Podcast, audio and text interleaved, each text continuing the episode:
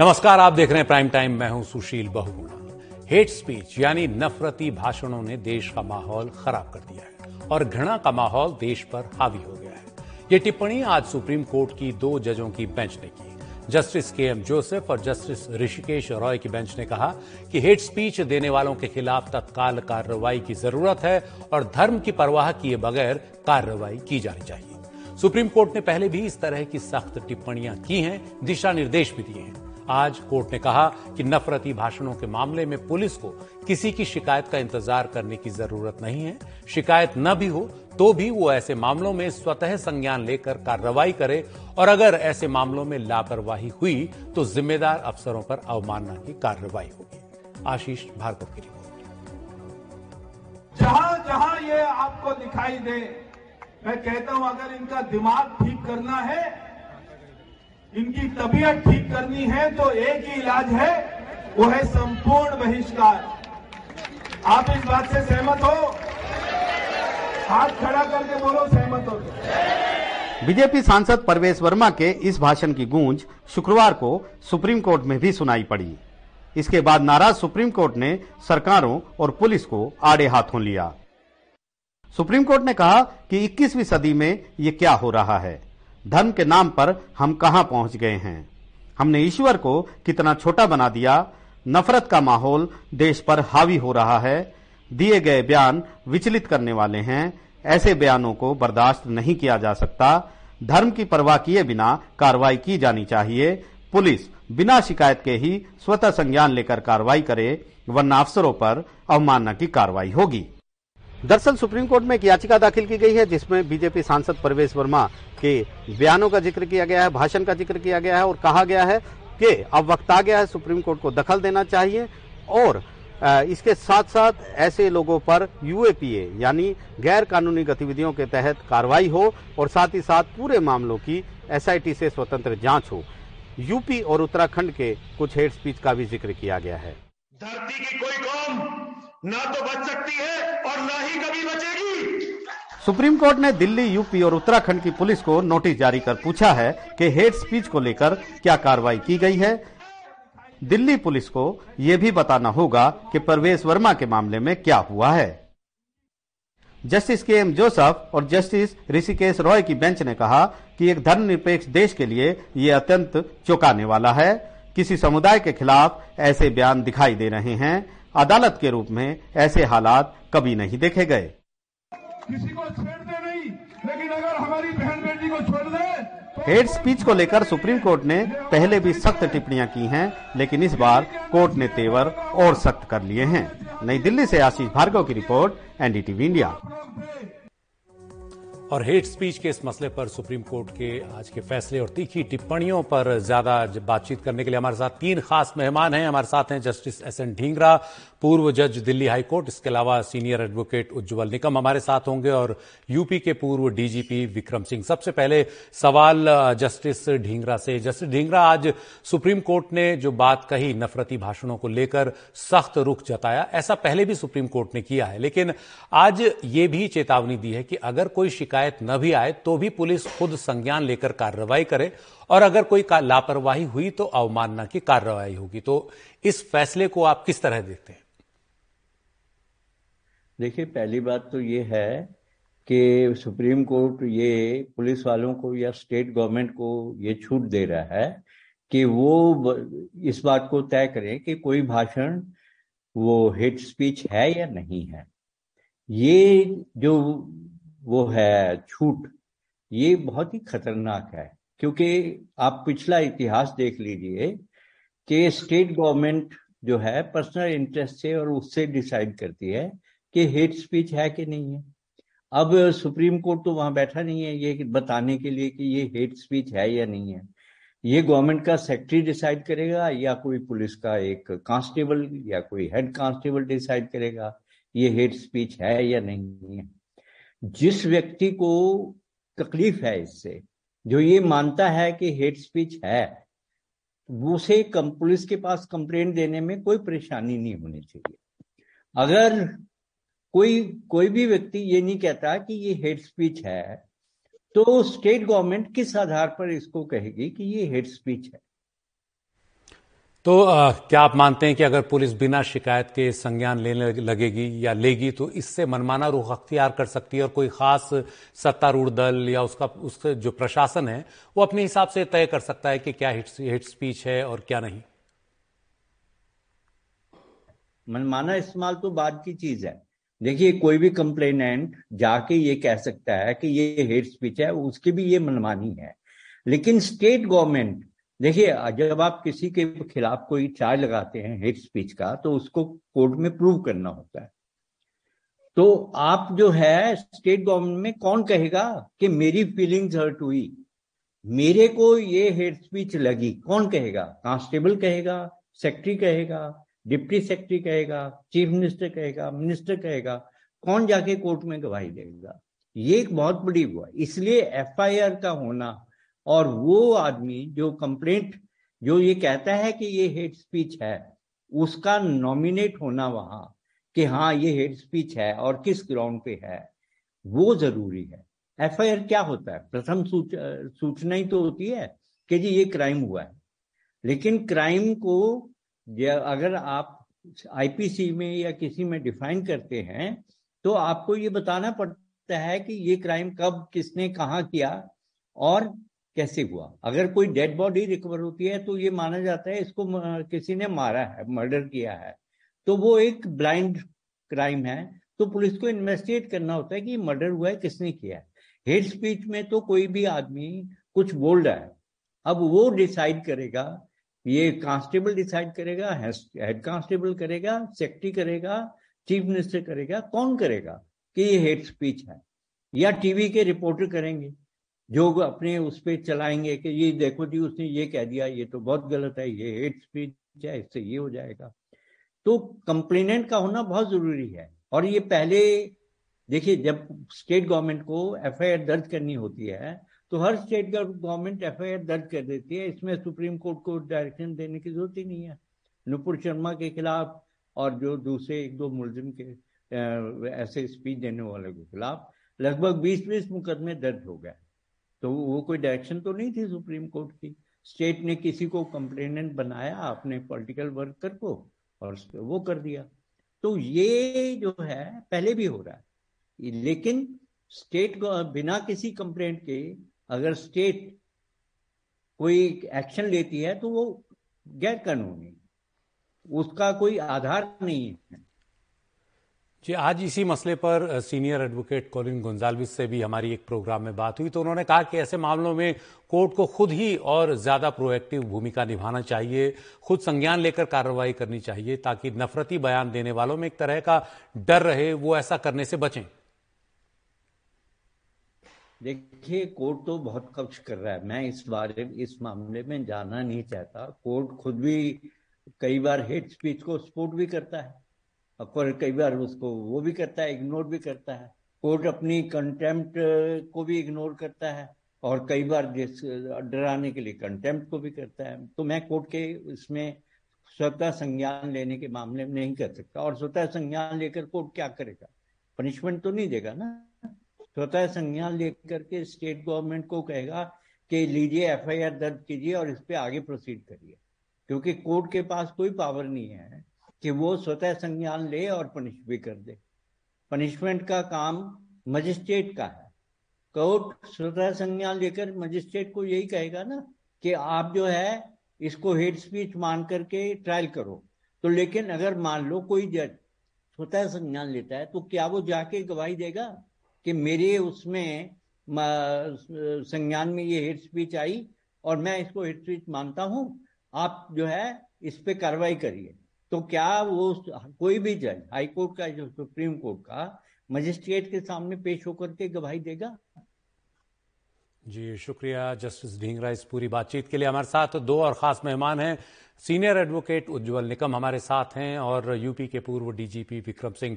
आप दोनों का स्वागत है। निकम साहब, पहला सवाल आपसे, जो सुप्रीम कोर्ट ने कहा कि पुलिस इंतज़ार न करे, शिकायत का खुद संज्ञान ले और कार्रवाई करे। तो वैसे भी सीआरपीसी के तहत पुलिस के पास पहले से ये पावर्स हैं, लेकिन क्या आपको नहीं लगता कि इससे कुछ ज़्यादा मनमानापन बढ़ सकता है और पुलिस किसी एक खास पक्ष की तरफ़ से किसी मामले को देख सकती है?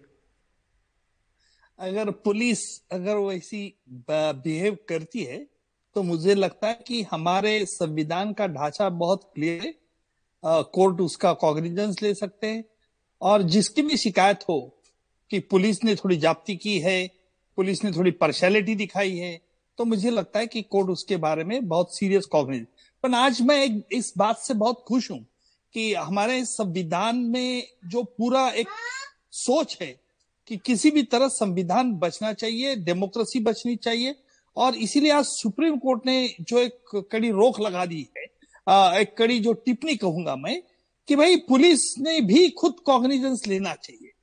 देखिए, ये हेट स्पीच के माध्यम जो जिस प्रकार जो जो हमारा मौजूदा कानून है, जो 153 है, जो 505 है, जिससे मैं मानूँगा आईपीसी के तहत, लेकिन जो सोशल मीडिया के माध्यम से वायरल होता है उसके लिए मुझे लगता है कि आज जो हमारा मौजूदा कानून है, पूरी तरह से सक्षम नहीं है।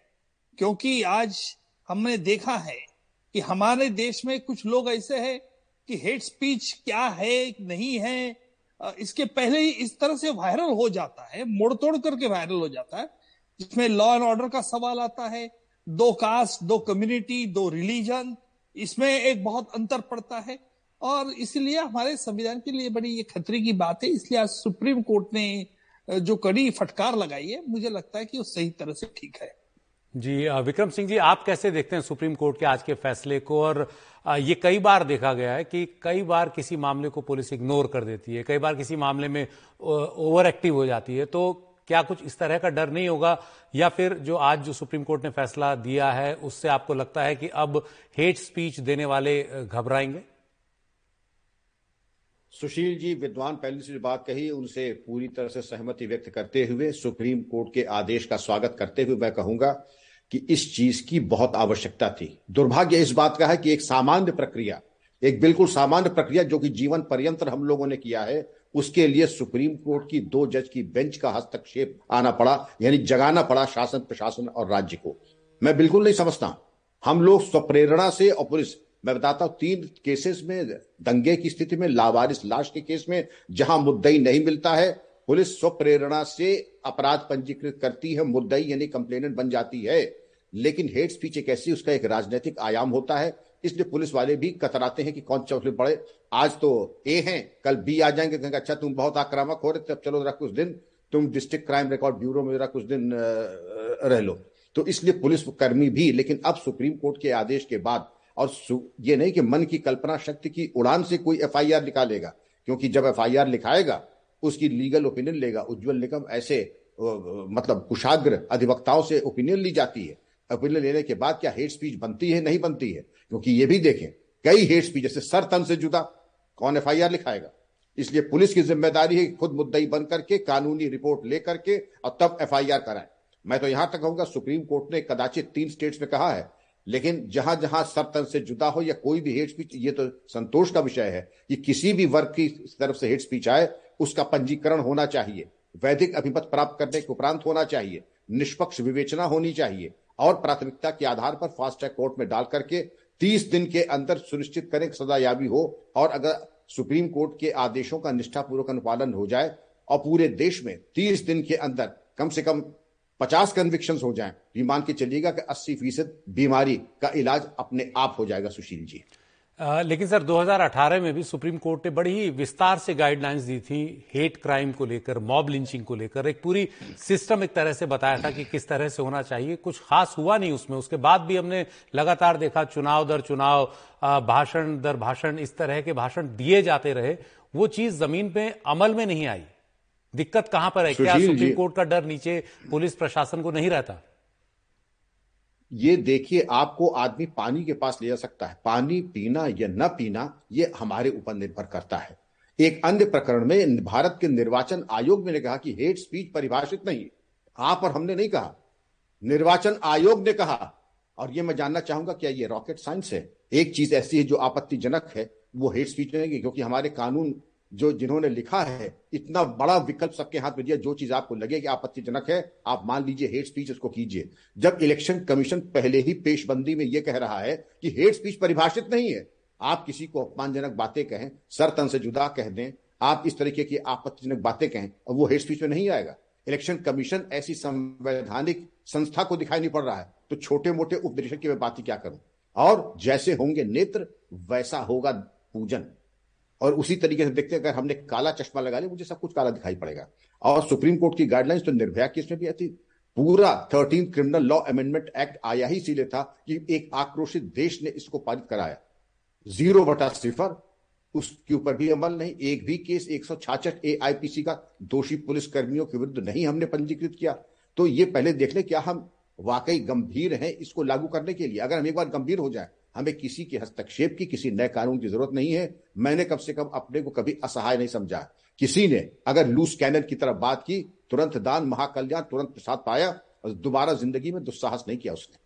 जी निगम साहब क्या है ऐसा सिस्टम में ऐसी क्या खामी लगती है आपको कि इतने कानून होने के बावजूद दुनिया का सबसे बड़ा संविधान होने के बावजूद इस तरह की चीज़ें आए दिन सामने आती हैं। सुप्रीम कोर्ट ने आज पहली बार ये बात नहीं कही। आज निश्चित ही बहुत और ज़्यादा दृढ़ लहजे लहजे में कही है। लेकिन इससे पहले भी कई बार इस तरह की बातें कह चुका है। कहाँ सिस्टम में इस तरह की, एक तरह की कमी है कि वो चीज़ें ज़मीन पर अमल नहीं होती हैं और जो नफरती बयान देने वाले लोग हैं खुलेआम घूमते हैं और आगे भी देते हैं। किस तरह से इसको अमल में लाया जा सकता है?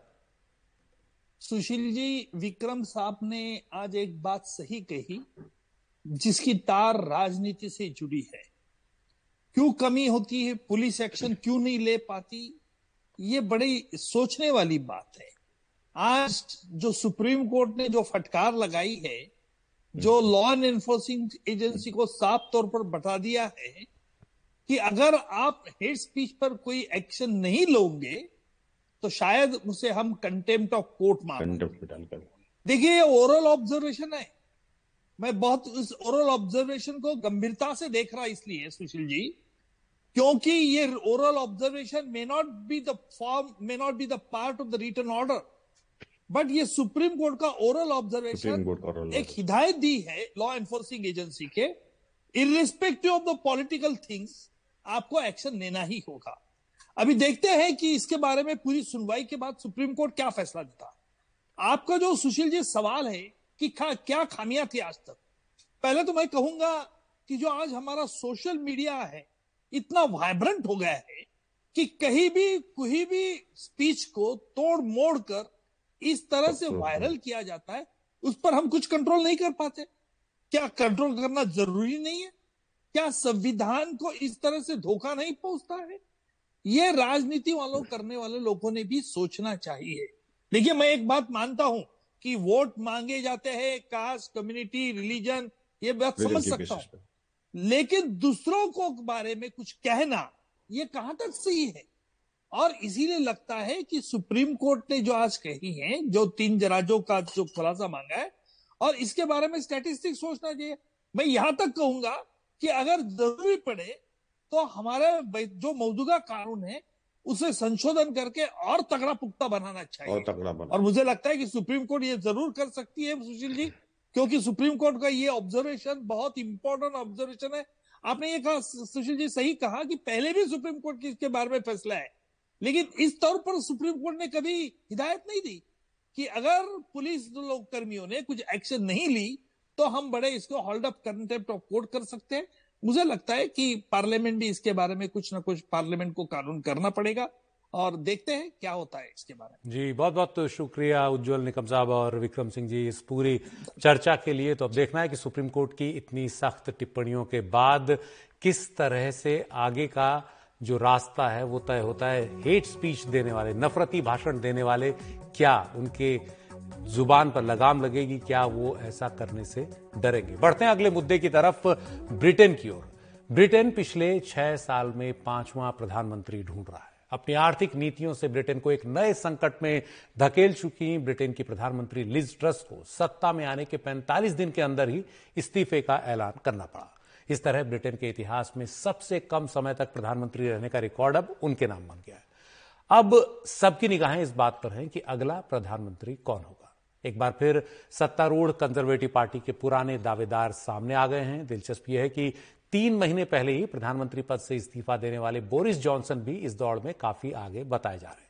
इसके अलावा लिज ट्रस्ट के साथ प्रधानमंत्री की दौड़ में पिछड़े भारतीय मूल के ऋषि सुनाक भी फिर से प्रधानमंत्री के दावेदारों में शामिल हैं। नामांकन की प्रक्रिया शुरू हो चुकी है। कुल मिलाकर ब्रिटेन की राजनीति फिर काफ़ी दिलचस्प हो गई है। स्थिति के आधार पर मैं वो जनादेश नहीं दे सकी जिसके लिए कंजर्वेटिव पार्टी ने मुझे चुना था। इसलिए मैंने महामहिम से बात की है और उन्हें सूचित किया है कि मैं कंजर्वेटिव पार्टी के नेता के पद से इस्तीफा दे रही हूँ। महज 45 दिन में लिस्ट ट्रस के प्रधानमंत्री पद से इस्तीफे के साथ ही ब्रिटेन की कंजर्वेटिव पार्टी के अंदर अगला पीएम बनने के लिए रेस शुरू हो गई है। भारतीय मूल के ऋषि सुनक को इस बार फिर इस पद के लिए गंभीर उम्मीदवार माना जा रहा है।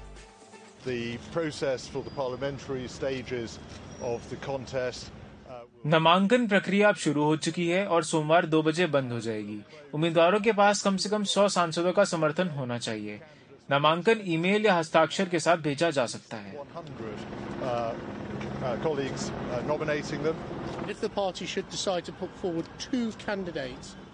अगर पार्टी दो उम्मीदवार चुनती है तो पार्टी सदस्य ऑनलाइन वोटिंग कर अगला नेता चुनेंगे। पूरी प्रक्रिया शुक्रवार 28 अक्टूबर तक खत्म हो जाएगी। ऋषि सुनक के पास अभी भी एक सांसदों का समर्थन माना जा रहा है। लेकिन कुछ और भी अहम उम्मीदवार हैं जैसे बोरिस जॉनसन जिनके बारे में कहा जा रहा है कि जनता ने असल में उन्हीं को चुना था। पेनी मॉडर्न लोकप्रिय पूर्व रक्षा मंत्री लेकिन पिछली रेस में काफ़ी समर्थन न होने के कारण बाहर हो गई थी। बेन वॉलिस भी रेस में हो सकते हैं। और बुधवार को इस्तीफा देने वाली पूर्व गृह मंत्री सुएला ब्रेवरमैन भी। इस बीच विपक्ष आम चुनाव कराने की मांग कर रहा है, लेकिन कंजर्वेटिव पार्टी के पास बहुमत है और चुनाव 2025 में तय हैं। ब्रेक्सिट के बाद अर्थव्यवस्था को संभालना बड़ी चुनौती है। और इसके लिए इस बार शायद कंजर्वेटिव पार्टी के पास राजनीतिक स्थिरता लाने का ये आखिरी मौका हो। दिल्ली से कादम्बिनी शर्मा एनडीटीवी इंडिया और ब्रिटेन की इस दिलचस्प राजनीति पर बात करने के लिए हमारे साथ हैं वरिष्ठ पत्रकार विजय राणा। राणा साहब, आपका स्वागत है। ब्रिटेन की राजनीति को काफ़ी ज़्यादा एक तरह से स्थिर टाइप राजनीति माना जाता था। इतनी उथल पुथल ब्रिटेन की राजनीति में नहीं होती थी, लेकिन खासतौर पर जब से ब्रेक्सिट हुआ है, उसके बाद से तो ब्रेक्सिट के बाद से तो लगता है एक नई किस्म की राजनीति में ब्रिटेन उतर गया है। और इतनी तेज़ी से प्रधानमंत्री बदल रहे हैं कि पिछले छह साल में अब पांचवा प्रधानमंत्री ढूंढना पड़ रहा है। क्या हो रहा है ब्रिटेन की राजनीति में? और अब लिज ट्रस्ट के बाद किस पर निगाह है? कौन बन सकता है अगला प्रधानमंत्री? देखिए ब्रिटेन एक बहुत ही संकट की स्थिति से गुजर रहा है। कोविड की वजह से और यूक्रेन युद्ध की वजह से ब्रिटेन की अर्थव्यवस्था बहुत बुरे हाल में है और यहाँ लोगों में भारी फ्रस्ट्रेशन है। बहुत लोग निराश हैं कि किस तरह से ये राजनीति चल रही है। और कई लोग तो मज़ाक में कहते हैं, जैसे कि हम भारत में कहते हैं कि तू चल, मैं आया। इस तरह से प्रधानमंत्री यहाँ पर बन रहे हैं। और यहाँ एक मज़ाक चल रहा है कि टेन डाउनिंग स्ट्रीट पर एक रिवॉल्विंग डोर लगा दिया गया है कि एक प्रधानमंत्री अंदर जाएगा और वो तुरंत बाहर आएगा, उसके बाद फिर दूसरा जाएगा। तो कुल मिला के पहली बात तो यह है कि पब्लिक फ्रस्ट्रेशन पीक पर है, लोगों के आर्थिक मुश्किलें, आर्थिक कठिनाइयाँ पीक पर है। महँगाई की दर बुरी तरह से बढ़ रही है तेज़ी के साथ, मॉर्गेज रेट्स करीब दुगने, ढाई गुने हो चुके हैं। तो यहाँ लोग बहुत निराश हैं। और ऐसे में कंजर्वेटिव पार्टी अपने कहना चाहिए, उसके अंदर कोई एकता नहीं है। अब जब से ये जो क्या बोरिस जॉनसन का जब नाम उछला है, आपको याद होगा कोई कुल 45 दिन के बाद इनको इस्तीफा देना पड़ा है और उससे पहले वही प्रधानमंत्री थे और उनको बड़े डिस्ग्रेसफुल ढंग से निकाला गया था। उनके मंत्रियों ने इस्तीफा दे दिया था। अभी भी पार्लियामेंट्री इंक्वायरी उनके ऊपर चल रही है जिसे वो पार्टी गेट कहते थे कि कोविड के दौरान जब सारा देश अपने घरों में बंद था वो टेन डाउनिंग स्ट्रीट में शराब की पार्टियाँ कर रहे होते थे और इसको लेकर उन पर जुर्माना भी हो, रहा है। तो अब वही बोरिस जॉनसन एक बार फिर दावा कर रहे हैं कि उनको दोबारा प्रधानमंत्री बनना चाहिए। और मज़ेदार बात यह है कि ब्रिटेन की कैबिनेट के तीन वरिष्ठ मंत्री Simon Clarke Jacob Rees Mogg और बैन वॉलेस जो रक्षा मंत्री है वो उनका समर्थन कर रहे हैं। और अब से कुछ ही क्षण पहले, कुछ दस मिनट पहले कि यहाँ पब्लिक ओपिनियन पोल आया है, जिसमें कहा गया कि बावन प्रतिशत देश की जनता ये नहीं चाहती कि बोरिस जॉनसन एक बार फिर ब्रिटेन के प्रधानमंत्री बने। और जो दूसरा उम्मीदवार मैदान में है, वो भारतीय मूल के ऋषि सुनक है। उनकी खासी प्रतिष्ठा है। कोविड के दौरान उन्होंने ब्रिटेन की अर्थव्यवस्था को बहुत अच्छे ढंग से संभाला था। उनकी टैलेंट की, उनकी काबिलियत के बारे में कोई संदेह नहीं है। लेकिन उनकी सबसे बड़ी मुश्किल, और मैं भारतीय होने के नाते यह कह सकता हूँ, उनकी सबसे बड़ी मुश्किल है कि वो मूलतः ब्रिटेन के गोरे निवासी नहीं है, वो भारतीय मूल के हैं। और इस वजह से ये सही है कि आज जो अधिकांश एमपी हैं अभी भी उनके साथ हैं, लगभग एक के 140 सांसदों का समर्थन उनके पास है। लेकिन अब से एक घंटे पहले एक घटना हुई, पैनी मॉडर्न ने घोषित कर दिया है कि वो भी प्रधानमंत्री के उम्मीदवार हैं। और मुझे लग ये रहा है कि अंततः होगा क्या कि जब ऋषि सुनक को आगे बढ़ता हुआ देखा जाएगा, तब बोरिस जॉनसन के समर्थक सांसद और पेनी मॉडर्न के समर्थक सांसद मिल जाएँगे और एक बार फिर हो सकता है कि ऋषि सुनक को सत्ता की दौड़ से बाहर होना होना पड़ेगा। भले ही अधिकांश एमपी उनके साथ हो, भले ही देश की अधिकांश जनता उनके साथ हो तो एक बड़ी दुखद स्थिति से ब्रिटेन गुजर रहा है। और बड़ी एक कहना चाहिए कि कुंठाग्रस्त स्थिति से देश गुजर रहा है। जी अगर मैं कहूँ कि जाति समुदाय संप्रदाय की बात हम भारत में करते हैं कहीं ना कहीं ब्रिटेन की राजनीति में भी दिखता है वो सब अब भी। देखिए ब्रिटेन का काम करने का तरीका बहुत अलग है यहाँ पे। यहाँ पे लोग बोलते नहीं है कहते नहीं है लेकिन ये बात तय थी कि पिछले बार भी करीब करीब बारह बार टेलीविज़न पर डिबेट हुई थी और, और हर डिबेट के बाद ऋषि सुनक का पड़ला भारी था। देश की जनता उनके साथ थी, लेकिन वो लोग, जो करीब एक लाख बहत्तर हज़ार कंजर्वेटिव पार्टी के जो सदस्य थे, उनको किसी तरह से वो नहीं लुभा पाया। और तब भी यही हुआ था कि जो पैनी मॉडर्न के जो समर्थक थे, उन्होंने फिर अंततः घोषणा कर दी लिज ट्रस्ट के समर्थन की, और कुल मिलाकर के अस्सी हज़ार लोगों ने कंजर्वेटिव पार्टी के जो सदस्य थे उन्होंने लिज ट्रस्ट को वोट दिया और ऋषि सुनक के हिस्से में साठ हज़ार वोट आया उस तरह से वो सत्ता की दौड़ से बाहर हो गए। तो फिर एक बार, कहना चाहिए इतिहास बहुत जल्दी से दोहरा रहा है। जनमानस में, योग्यता में अनुभव में ऋषि सुनक सबसे आगे हैं। लेकिन क्या कंजर्वेटिव पार्टी के सांसद, और यदि ज़रूरत पड़ी तो क्या कंजर्वेटिव पार्टी के अधिकांश सदस्य जो उम्र में सिक्सटी प्लस हैं, जो अमीर हैं, मालदार हैं रंग से गोरे हैं, परंपरावादी हैं, क्या वो किसी ऐसे व्यक्ति को अपना प्रधानमंत्री मानेंगे जो भारतीय मूल का हो? और मैं कह सकता हूँ कि अभी शायद ब्रिटेन में जो ओबामा मूवमेंट है, जो अमेरिका में एक काले व्यक्ति को उन्होंने राष्ट्रपति बनाया था, शायद ब्रिटेन अभी उससे दूर है। आज की स्थिति में तो ऐसा लग रहा है, लेकिन अभी दो दिन और हैं। देखना यह है कि ऊट किस करवट बैठता है। अभी बोरिस जॉनसन ने अपनी दावेदारी खुलेआम नहीं तय की है घोषणा नहीं की है। यदि वो मैदान में कूदते हैं, तब उनका रास्ता मुश्किल होगा, ऋषि सुनक का। लेकिन यदि वो मैदान में नहीं कूदते हैं, नहीं उतरते हैं तो शायद वो बन सकते हैं। तो कहना चाहिए कि दस डाउनिंग स्ट्रीट की कुंजी किसके हाथ में है, ये इस क्षण कहना बहुत मुश्किल है। जी। और जब इस तरह के संकट से पूरा देश गुजर रहा है तो सत्तारूढ़ पार्टी के अलावा विपक्ष पर भी निगाह रहती है। कंजर्वेटिव पार्टी के पास अच्छा बहुमत है अपना कार्यकाल पूरा कर लेगी, भले ही प्रधानमंत्री बदल दे। लेकिन वहाँ विपक्ष क्या कर रहा है? खासतौर पर लेबर पार्टी क्या कर रही है? क्या जो आने वाले चुनाव हैं, वहाँ लगभग दो साल बाद, उनमें कंजर्वेटिव पार्टी के लिए बहुत मुश्किल होगा? दोहराना एक बार फिर। देखिए, एक बात तो यह है कि ऐतिहासिक रूप से इस समय लेबर पार्टी, कंजर्वेटिव पार्टी से बहुत आगे है जनमत सर्वेक्षणों में। यदि आज की तारीख में चुनाव होता है तो बड़ी आसानी से Keir Starmer, Sir Keir Starmer उनको कहते हैं, जो लेबर पार्टी के नेता है, वो अगले देश के प्रधानमंत्री उनका होना तय है।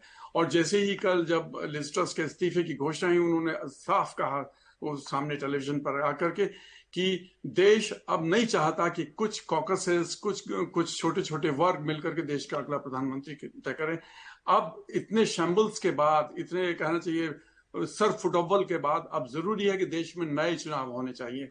और यदि नए चुनाव होते हैं तो सर के आर स्टार्मर देश के अगले प्रधानमंत्री उनका बनना ऑलमोस्ट तय है। इसी तरह से स्कॉटलैंड से भी आवाज़ें सुनी गई हैं, वहाँ भी उन, उनका भी कहना यह है कि देश में नए चुनाव आयोजित होने चाहिए। यहाँ एक मुश्किल यह है कि ब्रिटेन में एक फिक्स टर्म पार्लियामेंट का कानून पास किया गया था कुछ साल पहले यानी पाँच साल के बाद ही चुनाव होंगे।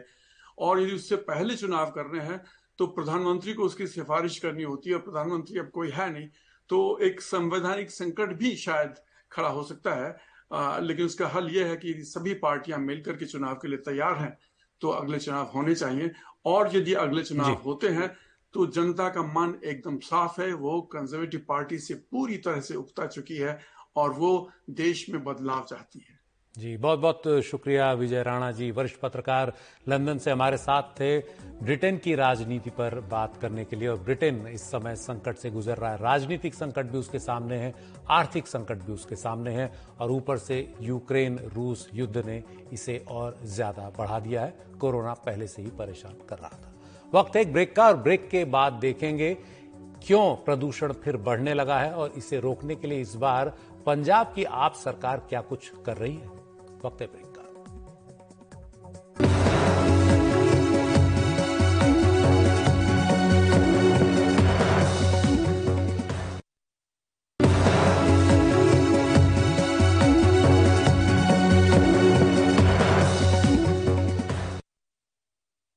अक्टूबर का महीना अब आधे से ज़्यादा बीत चुका है, नवंबर आने वाला और एक बार फिर हर साल की तरह इस समय दिल्ली और एनसीआर के इलाके में प्रदूषण बढ़ने लगा है। इसके पीछे एक बड़ी वजह है, खेतों में किसानों द्वारा पराली का जलाया जाना। पहले दिल्ली के मुख्यमंत्री अरविंद केजरीवाल इसके लिए पंजाब को जिम्मेदार बताते थे, लेकिन अब पंजाब में भी उनकी ही सरकार है। ऐसे में उनकी ज़िम्मेदारी और भी बढ़ गई है। पंजाब में कई जगहों पर अब भी पराली जलाई जा रही है। तो इस समस्या से निपटने के लिए वहाँ की भगवंत मान सरकार इस बार क्या कर रही है? हमारे सहयोगी सौरभ शुक्ला की ये ग्राउंड रिपोर्ट। अच्छा पंजाब के कृषि मंत्री कुलदीप सिंह धालीवाल अमृतसर के कृषि अधिकारी से वीडियो कॉल पर बात करके उस खेत पर जाने के लिए कह रहे हैं, जहाँ पराली जलाई जा रही दरअसल, पराली जलाने की समस्या से निपटने के लिए पंजाब सरकार ने एक विशेष वॉर रूम बनाया है, जहाँ सैटेलाइट के ज़रिए पंजाब सरकार की टीम 24 घंटे मॉनिटरिंग करती है और जैसे ही किसी खेत में उन्हें आग की तस्वीर मिलती है तो तुरंत उसकी गूगल लोकेशन लेकर अपनी टीम को पराली जलाए जा रहे खेत पर भेज देती है। इसका काम जो है कि पहले हमें सबसे पहले हमें पता चल जाता है कि आग कहाँ लगी है।